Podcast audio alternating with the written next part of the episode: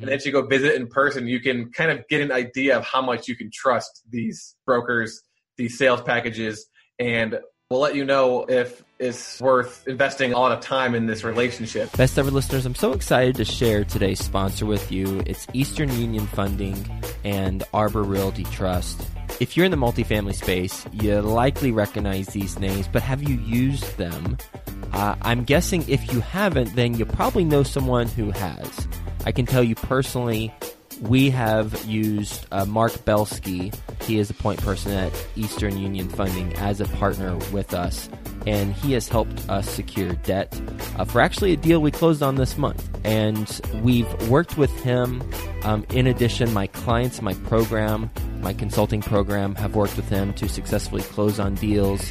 Uh, when we were starting out, Ashcroft was starting out, we had somewhat of a track record but we weren't fully as established with our investor network. I went to him and we secured some equity, $500,000 in equity to fund one of our deals.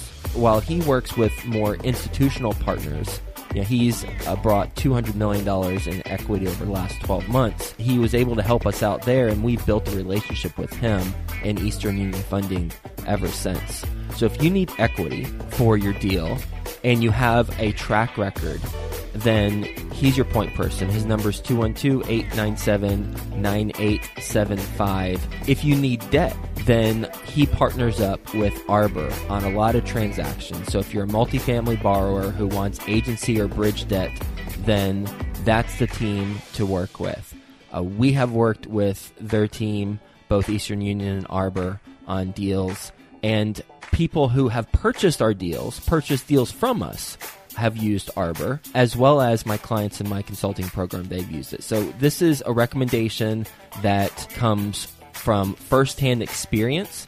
And the last thing I'll say about uh, working with Mark Belsky at Eastern Union is that if you need a loan guarantor, but don't have that track record quite yet, then Mark can look at what you've the deal you've got, and assuming it checks out, he can make introductions to people he knows as potential loan guarantors for your deal.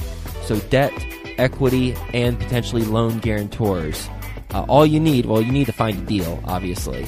Um, but besides that, you know, the other main components of the deal they can help you out with. So talk to Mark Belsky. His email is mbelsky at easterneq.com and his phone number 212-897-9875. Best ever listeners, how you doing? Welcome to the best real estate investing advice ever show. I'm Joe Fairless. This is the world's longest running daily real estate investing podcast. We only talk about the best advice ever. We don't get into any of that fluffy stuff.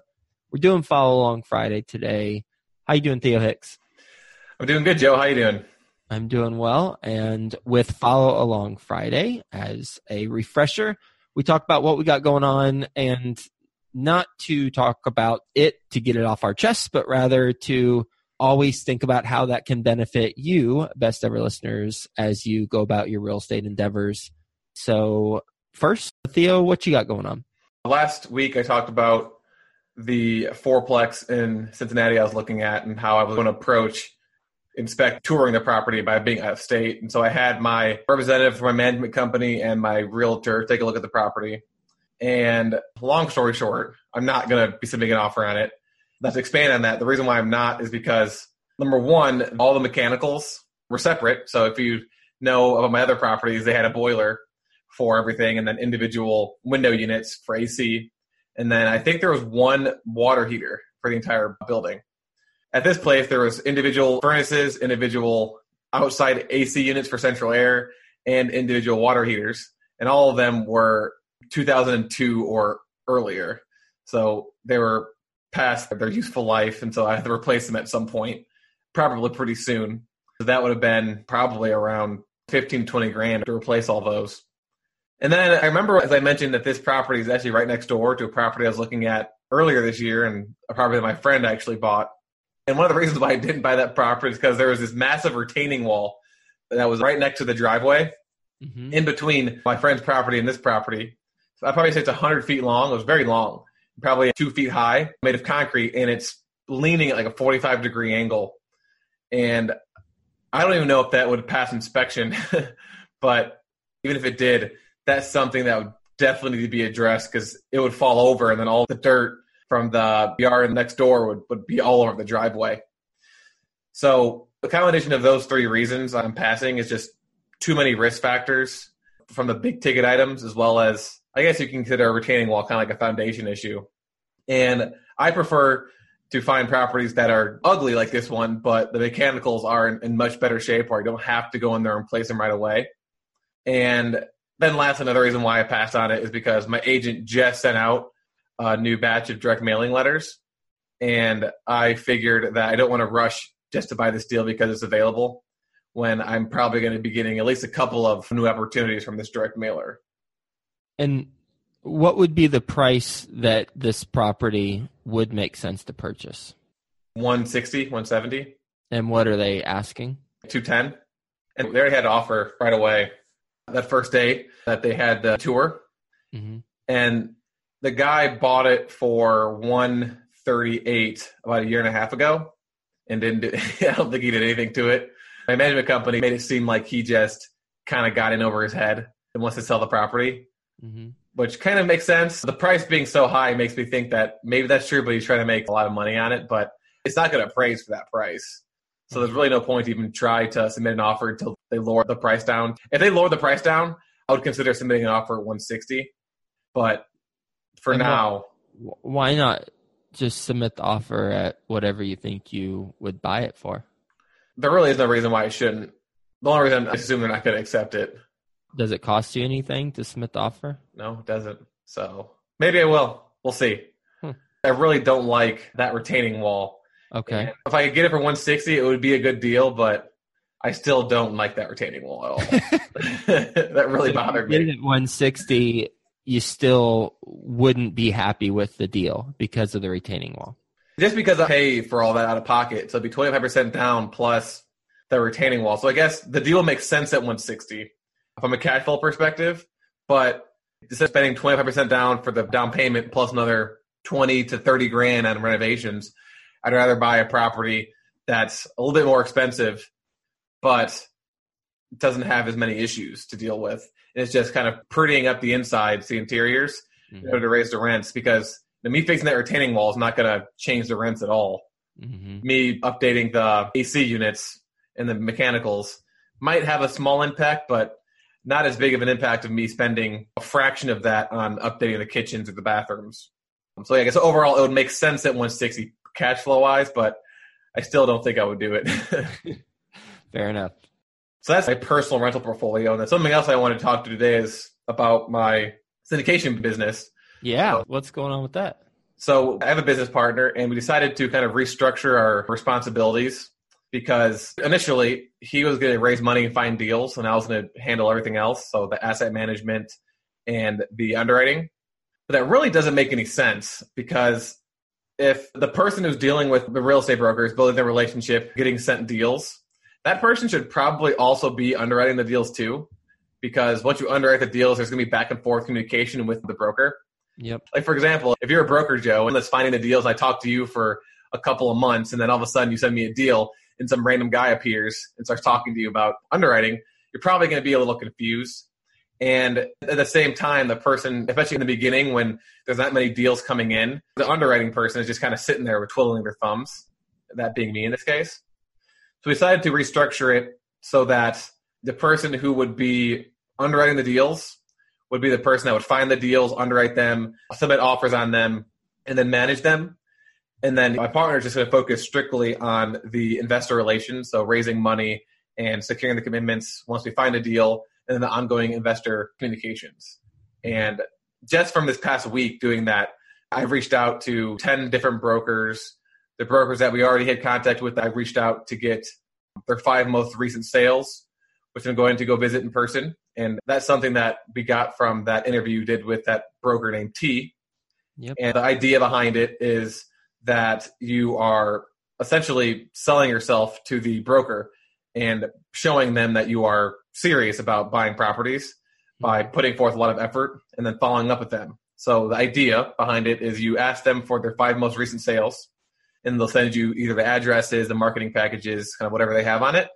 You'll go visit those properties in person and look at the property and do some research on apartments.com to look at what the rents are, what the interiors look like, maybe even do some secret shopping and try to actually get inside the units and speak with someone at the property.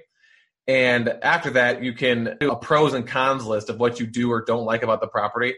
Mm-hmm. Reach back out to the broker and tell them, hey, thanks for sending this property.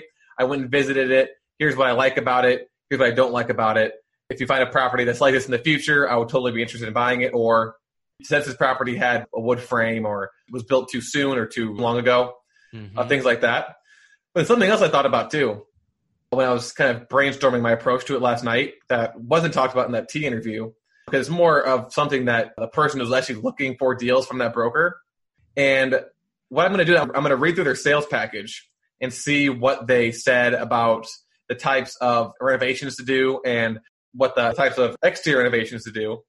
And then actually go there and see if the sales package aligns with the property. Because one of the only properties I've looked at so far had a sales package, and they said that it needed new window AC units, maybe new windows. And I, I can't remember exactly what they said, but I remember I went there to see the property, and the exterior renovation budget quadrupled because it needed new roofs, the siding was all messed up, the gutters were messed up. And so if you reach out to brokers and you get their recent sales packages and you read through them and you see what they say the property is like and what the market is like, Mm-hmm. And as you go visit in person, you can kind of get an idea of how much you can trust these brokers, these sales packages, and we'll let you know if it's worth investing a lot of time in this relationship. If you go to the property, it's absolutely nothing like the sales package. Mm-hmm. I thought that was an interesting tip for people who are pursuing properties out there. Yeah, it's good. It qualifies the property and also the broker. And there's a lot of misleading information that tends to be communicated by brokers to potential buyers of properties. So it's good to qualify that for sure. Thanks for taking it a step further. Yeah, so I will let everyone know next week how that goes. One of the brokers sent me his his sales, so I'm going to go take a look at those this weekend and reach out to him and see how it goes. Mm-hmm. And then the last thing I wanted to talk about is the real estate broker is the one team member, and then your property management company is the other team member. You're looking for deals, underwriting deals, I, on a similar note, reached out to my management company. I first asked them to send me sample profit and loss statements from their current clients, but they didn't send those because of privacy reasons. So instead, I asked them just to at least send me addresses of properties because mm-hmm. this is kind of obvious. If you're hire a management company, you want to see what those properties actually look like. So I'm going to get a handful of those and go visit those in person and make sure that the way that they are run, whether they're maintained, are up to the standards that we are looking for in a management company instead of not doing that and then waiting and seeing how they do once we have a, a, property under management. Because if they don't do a good job, you don't want to find out for your own property. One thing to note is when you visit a property that they're managing and you are not impressed with the landscaping or certain things that need to be fixed that are not fixed, remember that the owner is ultimately the one who's responsible for the capex budget and making sure that the property is properly funded. Mm-hmm. So it might be the owner's fault for not giving the management company enough capital in order to invest in the property.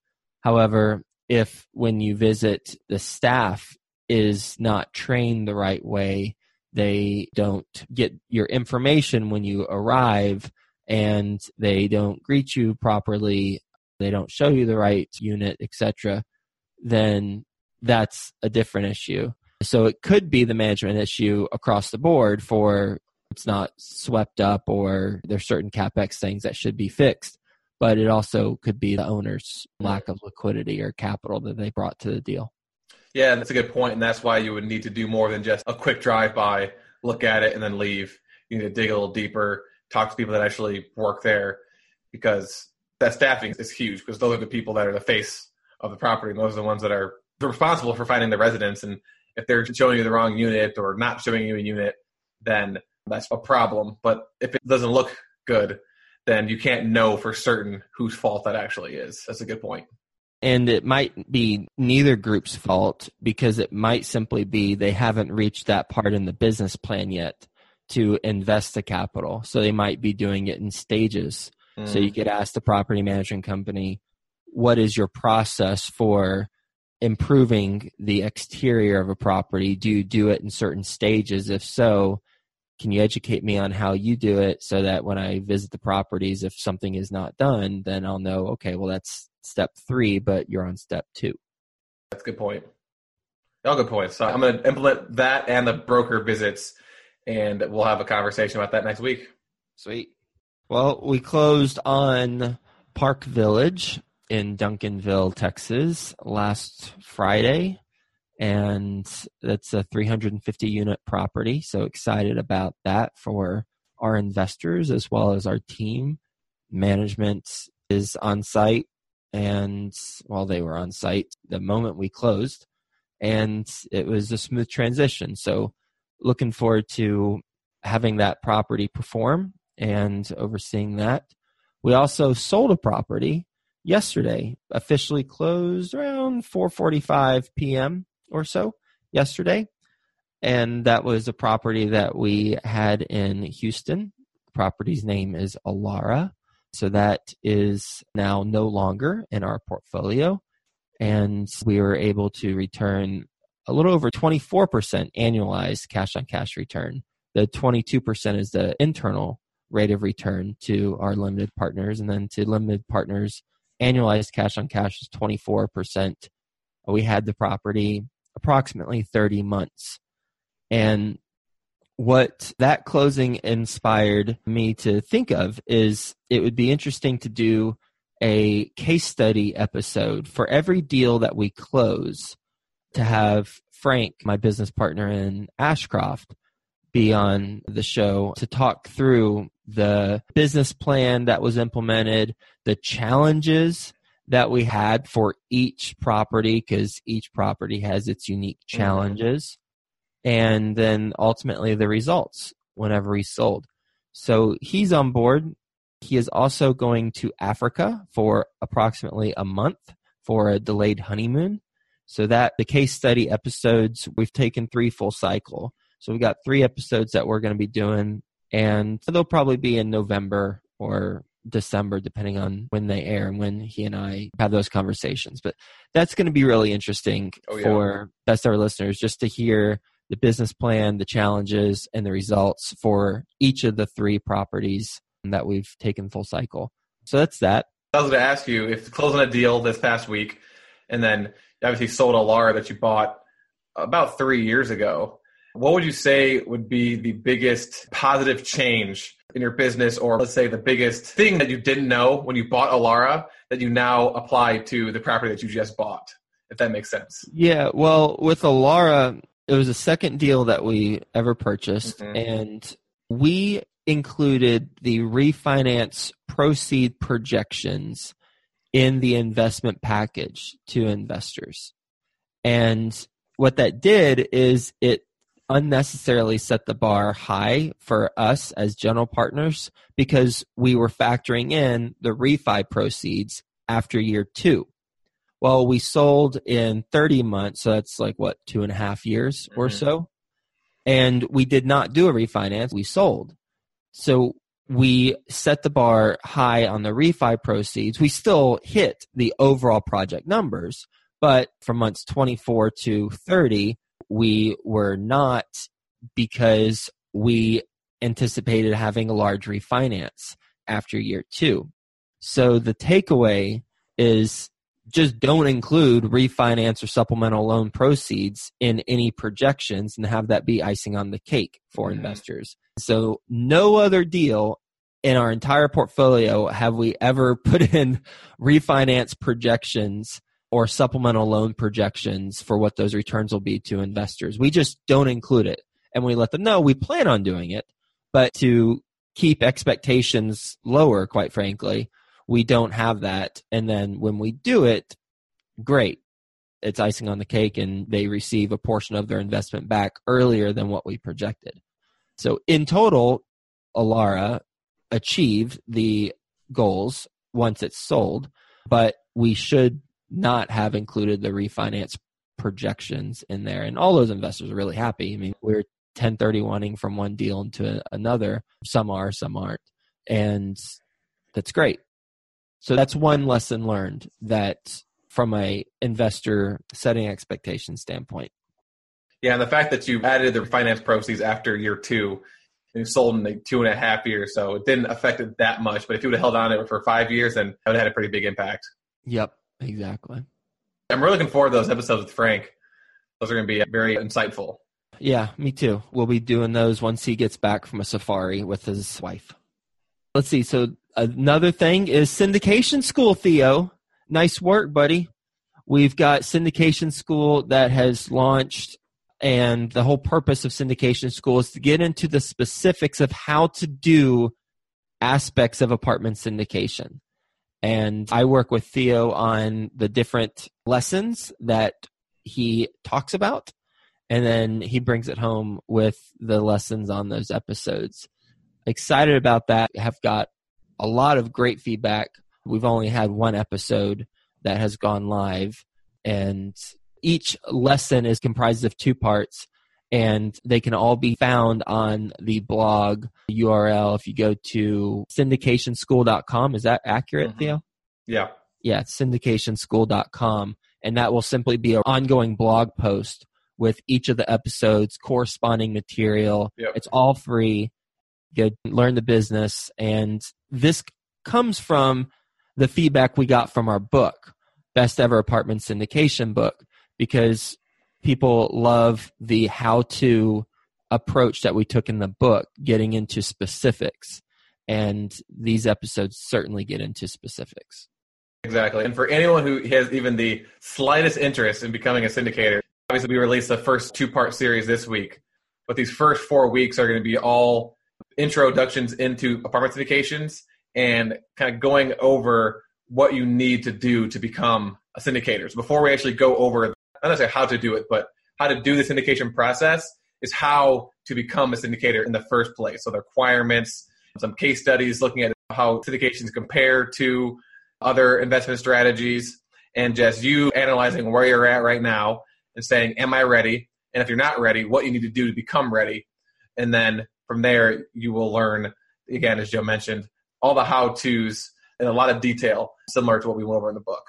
And speaking of the book, I want to mention something that I found interesting, and then I had to think about it a lot and really think about what it means. So, when we launched the best ever apartment syndication book, it was about a month ago, and sent out an email to a couple of our databases. I've got one database of just everyone who goes to joefairless.com, puts in their email, and we send them the weekly newsletter and all sorts of stuff. And then I have another database with just my private accredited investors. And then I think we have like a couple others, but those are the two main ones. Sent out an email to those databases and got a great response about the book. A lot of people buying it, good feedback. Amazon right now, fast forward a month, which is today, got 68 reviews on Amazon, all five stars, one four star, but four star based on the feedback, should have been five, but I think they just maybe don't do anything five stars. Well, it wasn't all sunshine and roses though. I got one email and it was from a potential investor of mine. And the email back said, What a great book. And this is the quote What a great book. I'd love to read it, dot, dot, dot, dot, but at $49 is way overpriced. End quote. And then his name. And I went through a range of emotions within about 10 seconds. At first, I was surprised. How could someone think it is way overpriced with the amount of value that is in this book? Took us a year to write. It was our baby, right? 450 pages of everything about the process. So at first I was surprised. Then I was pissed. I got upset. I was like, wait a minute, how dare he think that and say that? It really upset me, but very briefly. And then the emotion I landed on was being thankful because it made me think about not only how he was approaching his thought process, but how I approach my thought process. And where I landed on it was it is beneficial for us to think about everything as an investment because then it will force us to find the meaning and lessons learned from whatever we're pursuing or whatever we're buying or whatever we're investing our time in. And if we're finding meaning and lessons in those things, then we're constantly optimizing our approach. And one thing I learned from the Jordan Peterson seminar I attended, which I've mentioned before, is mm-hmm. be a better version of yourself. Compare yourself to how you were yesterday, not to how someone else is today. So basically, just improve every day. And what was interesting about this email is this wasn't the only email I received from my accredited investors, but it was the only one who complained about the price. I received an email from the investor who has, I'm confident, the highest net worth out of all my investors, over 100 million easily net worth. And here's his reply. Excellent, comma, I will order, period. That was his reply. So when we've got an investor who has over $100 million net worth, having that comment, it really made me thinking of things as an investment. And I thought more about the individual who had the comment of what a great book, I'd love to read it, but it's way overpriced at $49. And I had a conversation with him about three years ago. The first conversation, I believe, was about Elara, the deal that we just sold hmm. for 24.2% annualized cash on cash return. And he hasn't invested in any deals, which is fine, you know, to each his own. But it's something that I believe not only, in my opinion, he was guilty of not thinking everything as an investment, but I also am guilty of that. And I had to do some self reflection of how am I also guilty? Because if you live in a glass house, don't throw stones. So, how am I also guilty of not thinking of all things as an investment? What is something that I know could benefit me, but I haven't done because of the price? But if I think about it as an investment and how it can help me, well, the price is nothing. Money is a utility to help me improve and build things. And I figured out what it was, at least one thing, and that is YouTube Red. You know what YouTube Red is? Yeah, I have YouTube Red. You have YouTube Red. Well, I've been holding off on YouTube Red because of the price. It's eleven dollars and ninety nine cents per month, and I just didn't want to fork it over. And this has been over a year. So when I got this email from this investor, I initially was surprised and I was pissed, and then I was thankful because I've been the same way that he has with this book with YouTube Red, basically the benefit of it is that I would be able to watch videos or listen to videos when it's not on my phone screen. So I can go to another app or I can even close the screen out, but it will still be playing the audio of the YouTube video. And how that will benefit me is I can go on runs and listen to these videos versus me listening to music. And I've thought about this for over a year, but I haven't pulled the trigger. Well, I pulled the trigger right before our conversation today because I too am guilty of things where I should be thinking of as an investment. And I'm initially sticker shocked by the price. It's $11.99, right? I shouldn't be mm-hmm. sticker shocked by the price. Clearly, listening to a video from Tony Robbins or from someone else, that can have million dollar implications for my business. And same with the book a $49 book, who cares the price? What's the investment? What's the ROI? Okay. So I, at first, I was really upset, but then I was like, you know, thank you for that because I too am guilty of that comment and in that thought process. And I will work to think of things as investments so that I can look for meanings and how I can truly really think about how could this be worth the investment of X. So instead of, okay, it's 12 bucks YouTube Red, how could $12 a month be worth the investment? How can I make it worth that investment? It's a no brainer for the book. I don't even explain how that could be worth 50 bucks, but there are other things too that just changing the thought process. Mm. I know this isn't the main point, but another advantage of YouTube Red is you can download the video to your phone so you can listen to it offline. So if you're on a plane, you can listen to videos, or if you don't want to use your data while you're on a run, you can still listen to the video as oh, well. There you go. I like that thought process. I try to apply that to that also in regards to money, but also kind of had a reaction to this guy doing something and then you went back and reflected, all right, well, like, do I do the exact same thing? And that's what I try to do a lot is if I get annoyed by something, I try to reflect like, all right, well, do I do the exact same thing that I'm getting annoyed by? And am I getting annoyed because I do that thing myself? And if I figure out what it is that I'm doing that's making me annoyed, well, that wasted emotional investment of getting annoyed go away finally. So it's kind of yeah. similar because when you say investment, it could be time investment and emotional investment. I'm not talking to you, but I'm saying in general, general you as a money investment because it's also time. So you say, oh, well, I don't want to spend the time to do this, or you do something that continues to bother you, and that you being bothered in one specific moment does have repercussions in other aspects of your life. You're stressed out, and so your relationships are poor, and things like that. And so, kind of take Joe's advice and expand it out to also emotional and time investments too. Yeah, you're right. I was probably initially upset deep down because I too am guilty of that same thought process. And once we bring it to the surface, then it's not as scary and as mysterious. Now, hey, I see you. I see I see that thought process. Get out of here, right? Different thought process. And that's why I am one of the newest subscribers of YouTube Red. There you go. The psychological term for it's projecting. It's like when you project your own mental processes onto other people and it helps you a lot emotionally to identify when you're doing that. And then once you figure that out, you can spend your more time being productive and not being mad all the time. So yeah. And one last point, and then we'll move on. An additional question that you can ask yourself if you see say YouTube Red for twelve dollars a month, or let's go with the book we wrote together, fifty bucks for the book. Uh, actually, a little bit less, but whatever, fifty bucks. You can ask yourself, what's great about this price?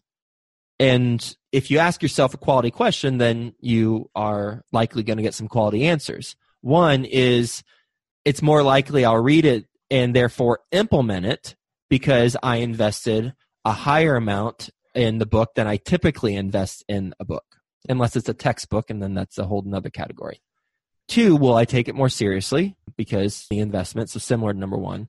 Three could be, will it be a higher barrier because of the price point that only not as many people will read it. So if I do implement the feedback, the information, then I'll have a competitive advantage because I've got this information of 450 pages that not everyone is going to do because of the perceived higher price point. So there's different things you can do or think about whenever you ask yourself what's great about this. Yeah. I like that third one a lot, the competitive advantage. Yeah, yeah, it's true. Just asking yourself different questions. And really, it's just the whole taking a giant step back. This is just all about self awareness and understanding how to improve continually and asking the right questions in order to do so. It's ultimately what this is about versus seeing something, reacting to it, and being on autopilot. That's really high level. That's what we're talking about. Any other updates or anything to talk about? All right. We got anything else? No yeah, what we got? You got like a review or nothing, or this is it? This is it. This is it. All right. We didn't have any reviews. We had zero reviews between now and then, like on our book or anything. We can just do a book review. Just a book review. Book reviews are valuable, Theo. Those are important things. So as Joe mentioned, 68 reviews so far. And I'm not going to read Colleen's this week. so from Tyson, who said five stars, excellent overview of the syndication process. Tyson says, easy to read, straight to the point, and no fluff. This breaks down the entire syndication process from start to finish. Now the only thing up to you is execution. It's exactly what we're talking about. With the exclamation mark, I see that yeah. review. Thank you, Tyson, and thank you everyone for hanging out with us. Hope you enjoyed our conversation. Talk to you tomorrow. Do you need debt for your deal, equity for your deal, or maybe a loan guarantor to help you get qualified for the financing?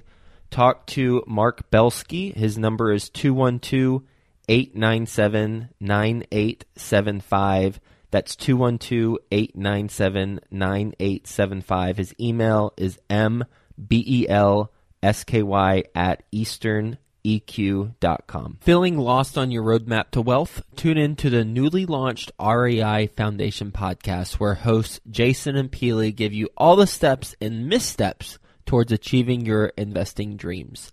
Featuring interviews from top industry professionals, make sure you listen and subscribe to REI Foundation podcast at thereifoundation.libsyn.com.